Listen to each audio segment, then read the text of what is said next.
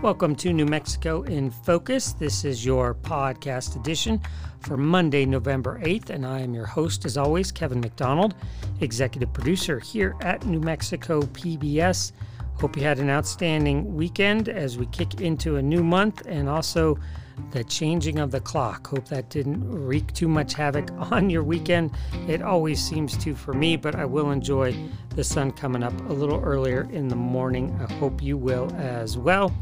All right, we got a lot to dive into in this episode, so we want to get right to it. A reminder our line panel from our most recent episode included Dan Foley. He's one of our regulars and former House Minority Whip. Also, one of our regulars, Michael Bird, who is a public health consultant.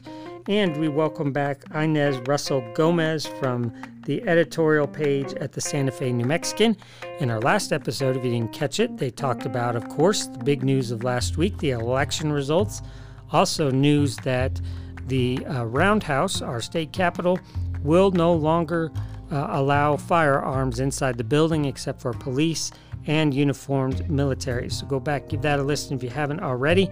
But we also talked to that group about the CDC and FDA's approval last week of the Pfizer vaccine for COVID for kids ages 5 through 11. And that comes in a time in New Mexico when our cases continue to just surge in almost an unexplainable way. Uh, last Thursday, I believe it was, it was about 1,600 cases. And of course, we're heading into flu, another sick season. And so there is a lot of hope that uh, getting our kids vaccinated will help turn the tide there. But we also know that those who may be hesitant to get the vaccine might even be more hesitant with their children, even though it has been approved. So, wanted to find out what messaging should look like, uh, the opinions from our line panel, and just how we roll this out and really try to beat this thing back for good. So, here now, host Gene Grant.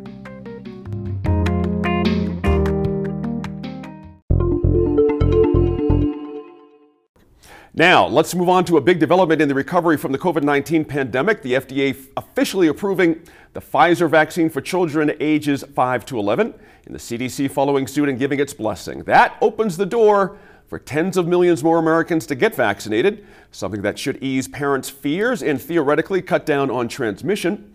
Michael, how important was this step in the wider front against COVID 19? Well, it's an important thing for New for New Mexico, mm-hmm. you know, specifically, as well as the nation. Um, and of course, New Mexico has about 6% of New Mexico cases have been with children mm-hmm. aged 5 to 11. Mm-hmm. And um, unfortunately, you know, and, and we've had 300 children in New Mexico who've been hospitalized for COVID. And unfortunately, five have passed away. Um, mm-hmm. I think it's it's a it's you know it, it's an important step for us if we're you know our children are extremely important to all of us here in New Mexico, and we need to do everything we can to protect them. Mm-hmm. Inez, um, of course, New Mexico is near the top of the country in terms of vaccination rates, but will people be more, a little more hesitant to vaccinate their kids? It's just a little bit different when it comes to children versus themselves, I got to think, for some people. I think that's right. I have friends who actually are posting on uh, Facebook right now with smiley faces saying we're scheduled this weekend. They have been waiting, they are thrilled, and they want their children vaccinated. What worries me is that again if you don't get you know close to 100% it doesn't have the protective quality that we need and we go back to the unvaccinated versus the vaccinated right and I, I totally understand a parent might be a little more reluctant with a young person because you're worried about long term effects. But I also believe if we protect each other with vaccinations, we're going to be done with this and on to whatever's next in our crisis of, of the year. It mm-hmm. seems like that we're living through now. Mm-hmm. Dan, we've had a share of masks, protests, uh, that's for sure. But now we've got kids potentially vaccinated. Does that reboot the mask or rejigger the mask conversation in some way? Will parents be feeling like, well, you know what, my kid, I took that step to get my kid has uh, uh, my kid vaccinated. Why do they still need to wear a mask? Is some of that potentially a problem? Yeah, so I think there's a, there's a lot in that question, Gene, that mm-hmm. you asked. First of all, I think you know um, it doesn't matter where you stand on an issue. People seem to rally around their kids, right? right. I mean, at the end of That's the day. Right. You know, you can say I believe this about vaccinations, you believe that about, but when we start lumping kids into it, people seem to get a little you know less tolerant of having long conversations. I think yes we're going to have these conversations and we're going to have these conversations for multiple reasons. One is as i've said before look i i, I always i feel bad having to give the disclaimer. I had covid and i'm vaccinated. Mm-hmm. um, you know my wife is vaccinated. You know i'm not an anti-vaxxer but I got to tell you, the way this has been handled with information and disinformation from all sides is leading people to just throw their hands in the air. Mm-hmm. And now you start to say, okay, we're going to go down and we're going to make this happen to kids. You know, I was watching the other day when the FDA made the decision to roll this out for kids, and they're just, people are just not they're not cognizant of what they're doing, right? There's a doctor who literally on the Zoom meeting when they voted said, listen, we're not going to know the long term effects on the kids until the kids get the vaccine. So I'm voting in order in order for the kids to get the vaccine, which makes you go, hold on a 2nd mm-hmm. wait a 2nd mm-hmm. So you're saying my kid should be a test monkey, that my kid should be a petri dish, and so I think that you couple that with what we're seeing now with adults, right? We've all been pushed to get vaccinated. We kept hearing these numbers. You know, the numbers keep moving from you got to get this percentage, this percentage, this percentage. Mm-hmm. We all have gotten these people. I mean, New Mexico's leading in the number of percentages, but we're still wearing masks. We're still doing things that people I hear all the time saying, well, why did I get the vaccine? If right. I went and got the vaccine, and the other thing we got to remember too, these are not immunizations, they're vaccines. That's right. They don't keep you from getting sick. Yep. They just limit the how bad you're going to be sick. And so there's a difference between having a conversation about what's the risk I'm going to take for my child to immunize them against polio versus what's the cha- the risk I'm going to take against my kid getting sick with COVID. And on top of that, the numbers I agree with Michael. We all want to protect our kids, but I think a lot of people are weighing the unknown versus the known. The unknown being what's the long term effects of vaccinations, the known being, listen, kids seem to be carriers, mm-hmm. but overwhelmingly they don't really get sick from it, not nearly as bad as adults do. So why are you taking the risk? I think they got to do a better job of rolling out the benefits of getting kids done. And I think in regard, you know, it's a bad thing to say, but there's got to be a trade off, right? The state's got to, I think the state needs to come out and say, if we can get to this number of vaccinated kids, we're going back to school full time. This number, gotcha. we're not yeah. wearing masks anymore. I think there's, you know, kind of like they did the hundred, they found out how to get adults vaccinated, right? Give them a hundred bucks. People will do just about anything for a hundred bucks. They got to find a way to get kids in the program. Michael, Dan is literally begging this question. Michael, have we learned something about the first go around about how to do this? And there's anything in the, you know, the rollout should be changed, adapted, implemented when it comes to kids? Do we have to change the messaging here? Well, I, I guess for me, I mean, it's an imperfect world, mm-hmm. and we're dealing with something that we've never dealt with, a, a, major, you know, issue that we've never dealt with before. And I guess I would say, based based on my understanding, had had we done had we done some things early on and not pointing fingers at any administration. Mm-hmm. Had we done some appropriate and timely interventions earlier on, we in fact would not be at this place in time. Mm-hmm. It, we would have had better outcomes. Uh, but once it once you muddle the water, then it, it's it, it's it's it's really very difficult to you know i mean there are all of these variables now there's this political there's the divisions about my rights versus community responsibility right. and and responsibility to to your your elders and your children. Mm-hmm. I mean, there's all these things that have got come into play that have totally muddled the field, mm. and um, and so I think in in hindsight we will look back and we will have learned many lessons. And um, and and but we're learning as we go along. Again, we've not dealt with anything of this nature for quite some time. Mm-hmm. The other thing is we better learn some things because this is not the end of it. That's a good point. Inez, I can't help as a parent. My kids are older than this 5 to 11 cohort we're talking about, but you know how kids are. Some kids are vaccinated, some kids are not. There's intimidation in the classroom, on the playground. They bring their parents, you know what, in the door with them. I, I, are we asking a lot of kids here when we ask them to be vaccinated? Is there extra stuff here? Uh, I don't think so. I mean, Good. you're asking a child to not get as sick as he otherwise could and to perhaps not carry it to his elder grandmother. Mm-hmm. Um, I believe that when, when Dan raises the point, why did I get vaccinated? Well, you got vaccinated, so perhaps we wouldn't have a variant that proved so strong that we had to go back to being That's right. masked. That's right. If people had jumped on the cure, we got a basic cure in terms of death. If they had moved ahead, gotten vaccinated, we wouldn't be in this place either And as much as I believe that people have a right to medical choices, I also believe that I have a right not to be infected by your medical choice. Mm-hmm. And I have people in my family, as we all do, with underlying conditions. Yep. And I can't risk, you know, my 82 year old mother in law being around unvaccinated people. I can't risk my kid with asthma or my other relatives with diabetes being out there, even though they're vaccinated, because they cannot get sick. And that's the million dollar, that's the million dollar Gotta go, question. Dan. right? Gotta go, Dan. My fault there. Thanks to our line panelists for their input this week. And we should add, if you haven't gotten your vaccine yet on our topic, go to the state health department's website to find a shot near you. Students at the University of New Mexico recently rallied by the sub uh, with a very special and specific message around climate change that was towards the UNM Foundation, which is the fundraising arm of the university. They want them to stop investing in fossil fuel industries as part of their fundraising and their financial uh, obligations because of the damage those industries do to the climate. And so they held a protest and then they actually marched down to President Garnett Stokes's house and had a few minutes with her. And so Laura Paskus, our environment reporter, was on scene as well, along with our production manager, Antony Lostetter.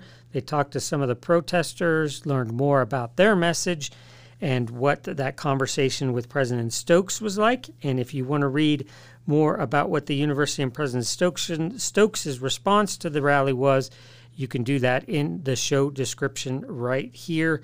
But we wanted to take you along and find out more about this very interesting rally and the message behind it.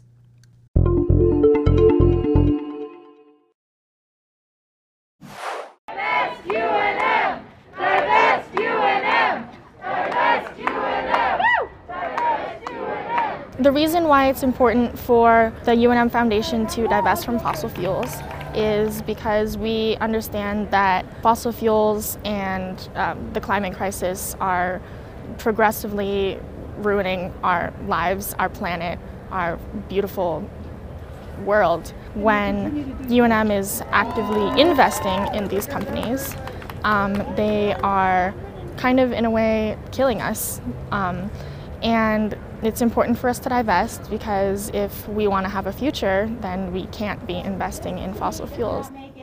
As an institution, the university is helping us get degrees, helping us get jobs, experience, um, mentorship, and it seems kind of hypocritical for them to be pushing us to graduate and to find all these wonderful opportunities out in the world while they're actively destroying it for us. Most of universities here in the United States um, invest in fossil fuels. Harvard actually um, accomplished to divest from fossil fuels.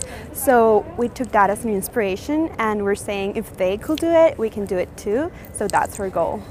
Climate change is very important to me. I think as an indigenous person, I've witnessed like how the land and my people and my culture and my language are kind of tied together with it. And so when um, my tribal people and my community experience the um, adverse effects of climate change, it is more direct, it's more um, it's more intimate, it's more personal at this point. Like it impacts the culture and the language and just like those ties together. I know we can't convince everyone to care about the world or at least like advocate like us, but I just wanted them to understand what we're fighting for and if they had a good life. Like they had opportunity to study and work and you know like um, experience different things. They should at least care that our future generations deserve the same. President stokes came up afterwards like while we were talking. She said is there anything i can help you with?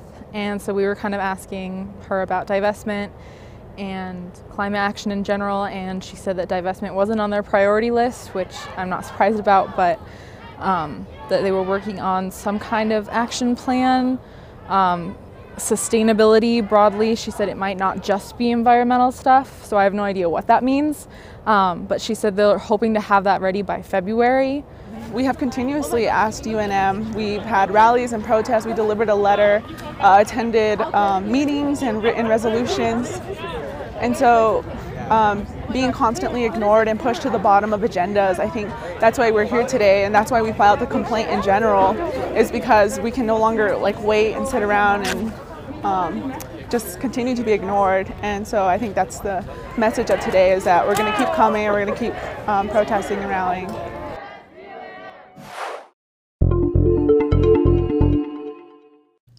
Laura Paskus, always a busy bee when it comes to environmental news. And so we also did an interview recently with a familiar guest, Philip Rust. He's a hydrogeologist with Bernalillo County. And back in 2017, we caught up with Philip in the East Mountains where many domestic wells were running dry. And we learned all about how the groundwater supplies there in the East Mountains are these pockets of water. It's not a big giant pool. And so that is why wells run dry and why one well that's uh, driven down 100 feet in one area has water and another one that may be nearby and is 200 feet down doesn't have any water. And since that time, I'm sure we've all noticed that there's even more development, houses going up in the East Mountains. And so, wanted to get an update on how the water supplies are out there and why we all need to be concerned about the overall health of our groundwater supplies. We did not have time in the show for the full interview, but we're going to bring it all to you here in a series of segments, really looking at again what the groundwater is like in the East Mountains, how you balance water management with development, also why we all need to care about this. In addition, there is the ability, it's what Philip Rust does as a hydrogeologist. He goes out to people's properties, especially every well, and test for you and see the health of that well and the groundwater supplies. And so he's going to explain how you go about that, what the demands of that are. Hint, hint, it's not much, so do it if you can. It's a great idea. So, uh, here now, once again, environment reporter Laura Paskus.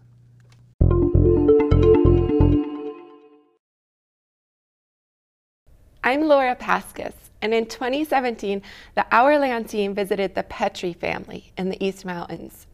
Their domestic well had gone dry, and they weren't the only ones having that problem.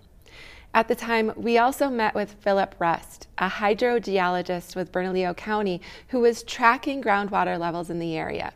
Today, many communities in New Mexico, including the East Mountains, are seeing a housing boom. More and more people want to move here, but wells are still drying and groundwater levels are still dropping. This week on New Mexico in Focus, I check back with Philip Rust to find out what's happening underground. Hi, Philip Rust. Thank you so much for being on New Mexico in Focus with me. Laura, thank you for inviting me back. I really appreciate you following up with me. Thank you. Great. So let's start really basic for our audience. Okay. We're talking about groundwater today when we think about groundwater in New Mexico, we're not thinking about like a giant underground cave with a lake in it. That would be fortunate because an underground lake would have a lot more storage capacity than the rocks around here do. But yes, all we're talking about is water that is stored in the subsurface in small cracks uh, between pores, between grains, uh, over a vast area. And yes, it may seem like the numbers are big, but unfortunately, the numbers we're withdrawing are also very big. And as we're here to discuss, um, unfortunately, in a lot of places in Bernalillo County and the surrounding area, water levels are being depleted substantially faster than, than, than, than it's natural, naturally recharging. So we did a show with you four years ago looking at the East Mountains. Can mm-hmm. you describe for people a little bit what this, what region we're going to be talking about? Well, we can talk about all of Bernalillo County, but um, there's a, a couple reasons why I, I don't want to focus on all of Bernalillo County, mostly because um, everything within Albuquerque um, is governed by the Albuquerque Water Authority. And I, I, I, generally don't cross into their realm too much. Now, there's certain parts of Albuquerque that aren't incorporated, that uh, like the North Albuquerque Acres area. A lot of people out there are still on wells. I do, I do monitor some of their wells. But one of my, one of my things that I do for the entire community, primarily outside of Albuquerque, is I monitor those water levels in domestic wells. I've got almost 350 wells in the program that I now monitor. I do it about three times a year, and I will go to people's houses. I will monitor their, I will check their water levels, and uh, at the every time, every time I do that, what I do is I send them an update with a summary of all the water levels I've taken to date, and also a graph showing their water levels over time. So it's a science-based and service-based program.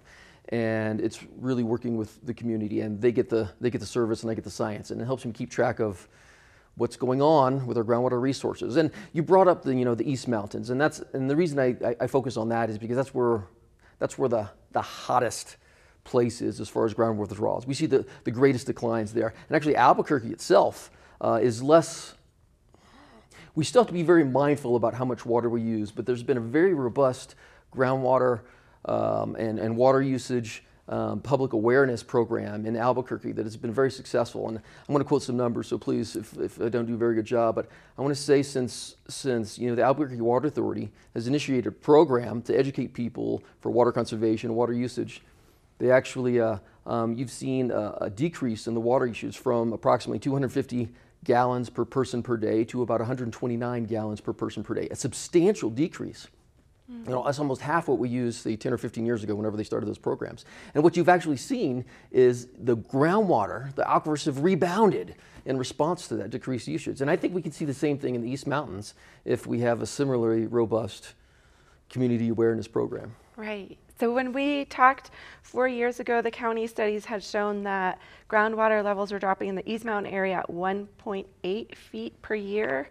Now, four years later, what are we looking it's at? It's accelerated.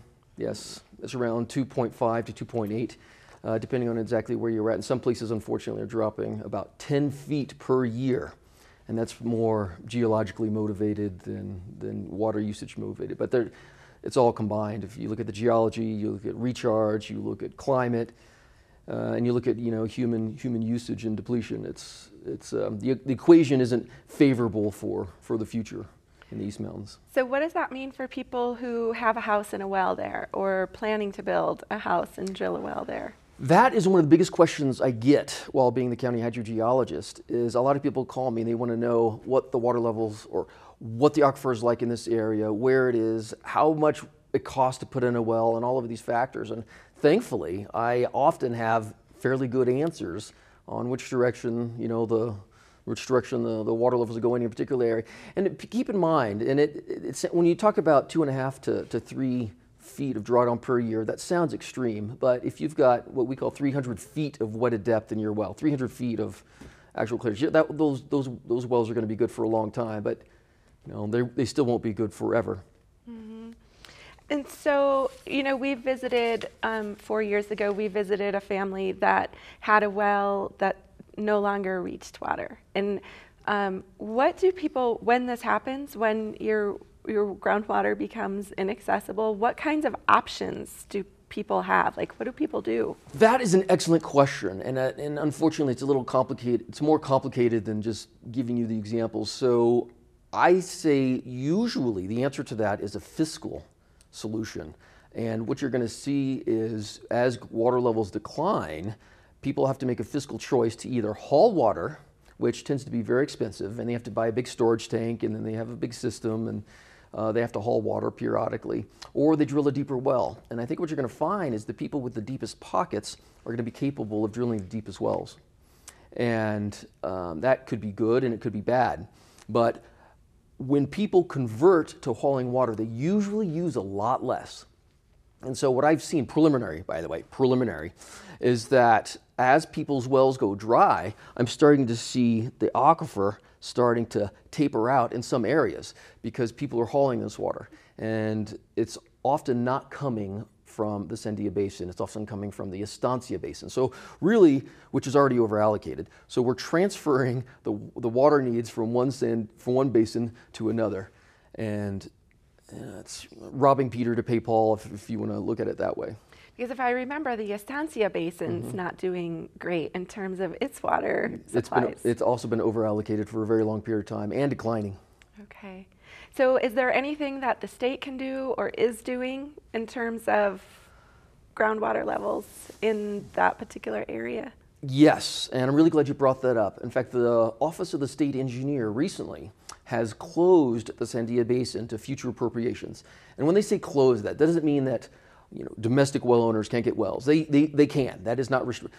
Mm, is it restricted? Yes, they may, they may reduce the amount of water right for new well permits from you know an acre feet per year to three quarters of an acre feet per year. But what it means is when they say close the basin to future appropriations, nobody's going to get you know 1,500 acres to put in a golf course or, or, or, or, 200 acre feet per year to start a catfish farm or nobody's going to start a water park. And the, and the truth is that, that you know the state engineer realizes that, that that basin is no longer capable of supporting that sort of development. Mm-hmm. So I was just driving around the East Mountains recently, and it's so busy. Like there's a ton of traffic up there. There's lots of homes. Yep. Looks like there's a lot of new houses going in. Um, and the town of Edgewood recently approved an amendment to their master plan that could potentially mean another 4,000 homes down the road. You're talking about Campbell Ranch, and Campbell Ranch over is primarily within the northeast corner of Bernalillo County. And it's true that that is an ongoing development. And the reason they got annexed by Edgewood was, was probably because the restrictions are less. And I have to be very sensitive about what I say uh, about this particular topic, um, other than saying it's development in general, because there was actually a, a, legal conflict between the state engineer, Campbell Ranch, Aquifer Science, and Bernalillo County was involved. And I was involved in that. And one of the key things that came out of that uh, whole process was all of the research that I've been doing, um, all of the, the water level you know, data, all of the trend data. And you know, if, if, if I could extrapolate, I think the state engineer realized for the first time there's a serious problem in the Sandia Basin and they need to do something about it, and they have. So um, I, as a county employee, I have to be, I have to wage and balance uh, development with, with the realities of our resources and what we're capable of doing. And that's kind of kind of what I do. But yes, development is continuing, has continued, and probably will continue to continue. I feel like that's one of the things that we see in lots of places, not just in the East Mountains, but we know that there's a constraint on water supplies. We know that that's likely going to continue and could potentially worsen mm-hmm. in the future, but it doesn't always seem like our land use planning and our water planning are are intertwined. Can you talk about like if it is and maybe how we can do better? Um, I think it is, but we're always trying to again balance development with the practicality of the resources at our disposal.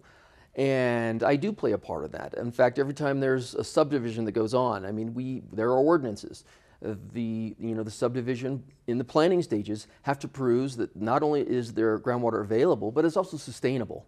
And it, right now they have that they have to prove there's you know water resources for 70 years, and that's not that's not a small feat. Yeah. And they also have to prove that you know they're not going to you know inadvertently uh, impact you know everyone else around them and and so on and so forth. Philip Rust, thanks so much for joining me today. Thank you so much, Laura. We've known for a while that that water is the problem, that groundwater levels are dropping. Um, you know, are we changing our behavior? Well, that, that is the million dollar question. And I think, you know, a lot of folks move here from, from other places in, you know, the country, either temporarily or permanently. And they've got this paradigm in mind, you know, like I had a yard when I grew up. I want my kids to have a yard and a nice lawn in St. Augustine. And it's, it's, it's, it's a latent awareness you know, of a problem. And then there's also the folks that have been around for 100 years and said, Grandpa had a big lawn, and I've got a big lawn and a big orchard, and and and and, and that's the way it is. And everybody else who has come afterward, well, they can just restrict their water use. And unfortunately, I, I see both sides of those camps. And I think more people today, certainly a very growing and, and gaining gaining momentum um, perception is that water resources are limited, and I'm very optimistic about that. I, am very, very confident that people people can and do change, especially when they have to. Mm-hmm. Can you talk about that optimism a little bit? Oh, well, uh, speaking of optimism, um, you know, the, I mean, the, it's like I was saying earlier. I mean, the, the county has these water conservation programs that has under the under the auspices of, of Megan Marcy, which runs the water conservation program um, which um, not only educates people, but also helps them move towards water conservation and good water conservation practices.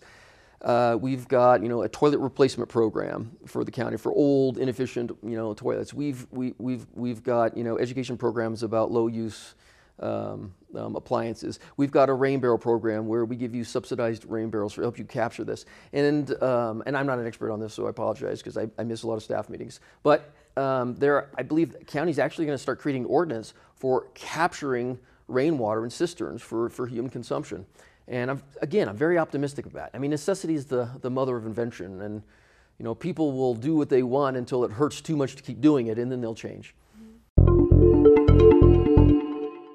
There are problems with dropping groundwater levels in lots of places around the state. We cover the area around Clovis quite mm-hmm. a bit, um, and certainly the Estancia Basin. There's there's lots of places mm-hmm. in the mm-hmm. state. But why should people care about what's happening in the East Mountains or any of these other places. Like if I'm hooked into the Albuquerque Bernalillo County Water Utility Authority and my tap water is still coming on, why should I care? Well, I think I think water availability is is um, not, not, not endemic to the East Mountains. I mean, it's all throughout the entire Southwest. And even, even in Albuquerque, where I wouldn't say you have an unlimited supply of water, but certainly you, you've got an abundant supply where you can turn on the tap and run it all day. But it's, it's, it's bigger than it's bigger than the local problem. It, like I said, you could, you could apply it to all the states, all the dry states of the, the American Southwest. And you know, for, for instance, the Interstate Stream Commission has to monitor not only how much water comes into the Rio Grande, but how much goes out of it after it goes past Albuquerque. And we've got the, you know, we've got the Rio Grande Compact between Colorado and, and New Mexico and Texas and Mexico. And we, we, we have a legal responsibility to make sure that we don't suck the Rio Grande dry and that we, we pass on the, the obligations we have to the states downstream from us. And so, yes, it's, it's definitely not, um, you know, uh, uh, uh, limited to being a, a local concern. Mm-hmm. I mean, it's a, it's, a, it's a statewide, it's a national, it's an international concern. The program that you do monitoring mm-hmm. groundwater, if somebody wants to get involved with that, how do they do that? Uh, really simple. Uh, we've got a one-page application. It takes two pages if you go on each side. Um, you fill it out, and it's a liability waiver, is what it amounts to being. But um, you, it doesn't cost a dime. You can find out if you pass all my information. You can, you know, send me an email, say I'm interested in this program. We do it three times a year, except for this summer. I didn't do it this summer, but we do it three times a year. Doesn't cost you a dime. The only hindrance to you is that, or the potential volunteer, is that on the day I visit, I ask that you limit your, limit your water resources for that day so I get a good reading. Mm-hmm. But um, I do, I, I, reach out in advance so I don't just show up unannounced. get mm. chased around by dogs. I have had the most amazing stories I would love to, love to share with people someday. I should write a book about the, the, the, the adventures I've had. So, and kind of more broadly speaking, looking mm-hmm. across the state, New Mexico is getting ready or is in the process of launching a 50-year water plan. Yes. What is this? What does this mean for groundwater? Well, um, the Office of State Engineer, um, using the Interstate Stream Commission, has and the University of, or sorry, New Mexico Tech has put together this panel of highly capable and highly technical scientists to, to explore and, and the, basically the future of groundwater resources, of climate, of ecology, of you know groundwater availability and sustainability throughout New Mexico. And they recently came out, it wasn't last month, it was in August, they came out with nine webinars which are fully available to the public. And that I would I would like, you know, anybody who's interested to, to, to watch those. And they're all about an hour plus long and they have questions. But the point is that you can contact those scientists directly with any questions you might have uh, about it. And a lot of them get a little academic and they get lost in the weeds. But, but you know, I, I think even, even anybody who has an interest should watch these. It's, I, I found it to be sometimes hurtful that we are going to have to go through a lot of serious changes in New Mexico, but we also have to be very realistic about those changes we can anticipate. And I, I, thought they did a fantastic job. I mean, it wasn't just one scientist's opinion. They get together and they're very upfront and you know honest about the good and the bad and the ugly, about how what we're going to face in the coming years. I feel like to survive in the desert, you have to be a little bit optimistic and also really realistic. Absolutely. I'm curious what you think 50 years from now what our biggest challenges are going to be? Oh, getting along. um, I, I, it's hard to anticipate what kind of challenges we're gonna we're gonna have, and I, I think morale is going to be our biggest challenge. It's not going to be technical. It's not going to be resource based. It's going to be morale about and not dwelling on how things have changed, but you know accepting what how things have changed and to be optimistic about the future and make the most of it. And you know, it's true that you know we can anticipate that our climate's going to change. It's changed. It's always changed. And look at that either as a challenge or look at it as just you know a new a new thing to explore and experience. And you you know do what you can and hope for the best and keep moving along and you know make the world a better place one person at a time. One person at a time. Getting a little cold, but I know there are plenty of people out there who maybe still enjoy a little winter camping. And we recently got a report from the Center for Western Priorities that uh, sparked all of our interest here at the station that there is a huge surge in requests for permits for campgrounds in New Mexico, talking about record highs here. And it's been this way for a while and shows no signs of slowing down which is great news in terms of reconnecting with our public lands, getting out, enjoying all the beauty that is our open spaces here in New Mexico. So we wanted to catch up with the center, find out more about that and a tool they've created to help you uh, find campsites and make those bookings and get out there and experience New Mexico. This is a Facebook Live that we did last week. And if you want to catch those when they happen, if you haven't already, be sure to sign up to follow and like our Our Land Facebook page. That's where you can see all of that uh, when we do them, and we encourage you to do that. So here again, Laura Paskus uh, with a guest from the Center for Western Priorities. Good morning, Tyler. Thank you so much for joining me this morning from Boulder, Colorado. Great to be here. Thanks for having me, Laura. So the Center for Western Priorities has a new report out about the increase in camping on public lands. I'm curious, I know it's a big report, but what were some of your major findings? Well, I think one of the biggest findings here is just that camping on federal public lands is on an astronomical rise. Um, I was specifically looking at the time period from 2014 to 2020, and over that time period, um, we're estimating an increase of about 39% occupancy in reservable campsites on federal public lands, and that's all across the country. Um, and I think another thing that's really worth mentioning is the fact that that estimate is even higher in the West. Um, I would say 47%, um, which is 10% higher than nationally. And this, I think, goes along with the fact that more people are getting out on public lands and they're not just going out hiking, they're actually wanting to spend the night, spend more time in those places. So let's kind of look specifically at New Mexico. I was super interested in what you were finding in terms of um, the occupancy of so many of these sites. Um, a bunch of the high occupancy sites are in the Jemez Mountains, which anyone in central New Mexico knows is a, is a really popular and crowded spot. But can you talk a little bit about what you found here in New Mexico?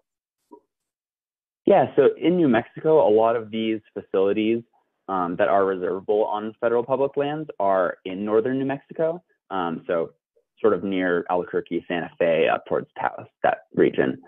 Um, and yeah, I would I'm estimating that there's been at least a 26% increase since 2014 in New Mexico. And I, I do think that you're correct. That's probably focused really in the Jemez Mountains there. Um, also, a, a, few other specific locations, but that's sort of the general region, um, especially near Valles Caldera National Preserve, Bandelier National Monument, those types of places. So the, the report also includes a tool to help people find less crowded camping spots. Can you tell me about that? Yeah, absolutely. So um, one of the things that I really wanted to do with this report was make it a tool for the public. Um, I myself am an avid public land user and love to get outside. And um, I realized that there wasn't really a tool to sort of interactively look at where all of these campgrounds are and how popular they might be. Um, so I built it out into sort of interactive website and um, took the data from 2019 and 2020, which is the best data that we have, um, and added that onto the map. And anybody can go onto that website and go to wherever they're living or wherever they're interested in visiting and take a look at the occupancy of a lot of these campsites over the past two years. Um, you can filter it by, you know, if you're looking at summer or off season, um, and get a sense of where might be the best place to try and get a reservation. And we'll drop all of these links into the comments so you all can find them. I'm curious, um, you know, what are some of the pluses and minuses of of these, um, you know, increased use of federal public lands? Um, I think, first of all, just having more people that are getting out on federal public lands is an amazing thing. Um, it's what we want to see, and we need more people to get out there and to fall in love with these places because that's how we're going to be able to protect them and have them there for future generations. Um, I do think that that also comes with its challenges. Certainly, um, we've all read some of these stories about you know crazy overcrowding in really really popular national parks, um, and certainly when people get out there and don't necessarily know what they're doing, that can also be a challenge. So I think there's um, a need for education um, of the public as they get out on, on these lands more, and also a need for funding so that public lands can actually manage these places appropriately. So, why was this something that the Center for Western Priorities felt like they needed to study and kind of invest in looking at? I think um, one piece of it is that we are all Westerners and we live out here, we get out there and we've seen these trends ourselves. Um, but it's another thing to actually try and quantify those trends. And we realized that we hadn't seen that many studies of people looking at these specific numbers. Um, and we figured that we could be the people to do that. Um, I think it's also really interesting looking at some of the details of what we found. Um, one thing that we found was that Americans really love our protected areas, um, and campsites that are in or even near national parks are the most popular, which is unsurprising. But then, even if you remove all the national parks and the lands near them from the data set, um, other types of protected lands are still more popular than your average Forest Service BLM type of places. So, there's been, especially during COVID, I know your time period goes back to 2014. There was so much talk during COVID um, continues continuing talks during the continuing pandemic about public lands use and overcrowding or overusage. We did a story recently about Together for Brothers, which they work on things like transit equity and and things like that. And their executive director, Christopher Ramirez, was, you know, talking about how there have been all these conversations about overcrowding but that communities of color and low income families like still can't access public lands. And i'm curious like what you think about what we can do about um, about kind of both issues the the overcrowding or or high usage which also has good parts to it too but also that lack of access to public lands access to public lands is a huge issue. Um, and there are certainly a lot of communities, communities of color, or um, communities with lower income that don't have as good of access to those lands. Um, and there, there's actually a lot of public support for increasing access. Um, I think 78% of New Mexicans in a recent poll um, support directing funding to ensure adequate access to parks. So that's great to hear people are behind it. Um, and I think that one way that we can do this is think about how we protect more of these natural areas that are closer into cities. Um, so one example that um, I think you talked about in that story that you mentioned actually is Valle de Oro, which is a great example of an urban national wildlife refuge. Um, but we also need to make sure that we are improving public access to those places. Um, so I think it's twofold. We should be expanding those places, urban national wildlife refuges, other places that are close into cities, and then making sure that there's funding that goes along with those designations so that local communities can develop transportation systems and actually get out to them, um, which I think then in turn will reduce the number of people that are crowding some of those other places um, because people will discover the awesome things that are right in their own backyards. Yeah, I know. I definitely, I think I used to think that if you were going to enjoy nature, you had to go like way out someplace. Um, and it's it's really exciting that we have more conversations now about um, protecting nature and being a part of nature, even in you know like the biggest city in New Mexico.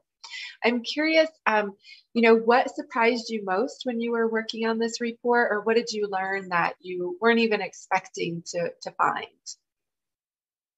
Um, I think one finding that was really interesting for myself personally um, was looking at the way that people use public lands and camping facilities all across the country, not just in the West.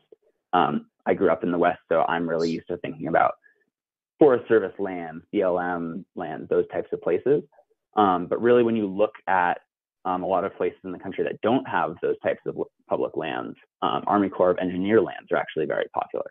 Um, so, actually, in terms of the number of raw reservations that people are making, um, it's Forest Service and Army Corps of Engineer. Um, and so that, that was a little surprising to me, but makes a lot of sense and I think also highlights um, the fact that not everywhere in the country does have the same access to public land, And that means that we need to be thinking about these things more creatively. Um, it means that places like the Northeast and the South and the Midwest, um, we need to really seriously think about how we preserve nature in those places when we don't have these huge swaths of public land. And whether that means conservation easements or um, some of these other more creative, collaborative um, ways that we can approach conservation. Um, I think those are going to be really important moving forward. Awesome. Well, thank you, Tyler, for joining me today. I'm excited about the report and especially about the tool to um, find these campsites that have lower, um, you know, site occupancy. And I have to tell you that one of the lowest reservable site occupancy sites on your list is one of my secret favorite camping sites. So, um, anyway, thank you so much for joining me. And um, I hope our, our audience checks out the report and gets out there camping soon. Absolutely. Thanks so much for having me.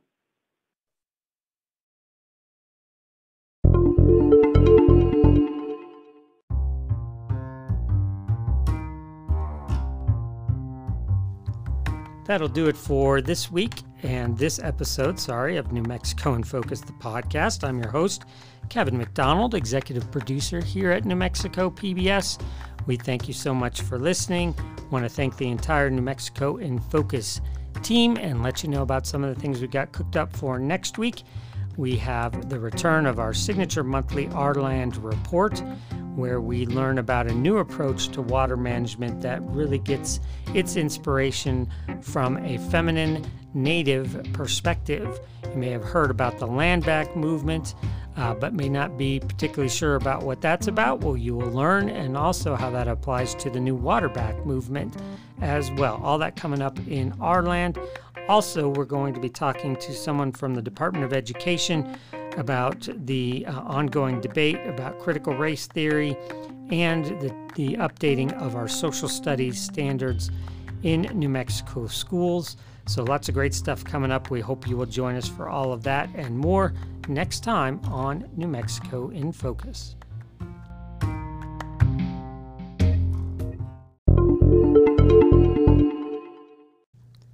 That'll do it for this week and this episode, sorry, of New Mexico in Focus, the podcast. I'm your host, Kevin McDonald, executive producer here at New Mexico PBS. We thank you so much for listening. Want to thank the entire New Mexico in Focus team and let you know about some of the things we've got cooked up for next week. We have the return of our signature monthly Our Land report where we learn about a new approach to water management that really gets its inspiration from a feminine native perspective. You may have heard about the land back movement, uh, but may not be particularly sure about what that's about. Well, you will learn and also how that applies to the new water back movement as well. All that coming up in our land. Also, we're going to be talking to someone from the Department of Education about the uh, ongoing debate about critical race theory and the, the updating of our social studies standards in New Mexico schools. So, lots of great stuff coming up. We hope you will join us for all of that and more next time on New Mexico in Focus.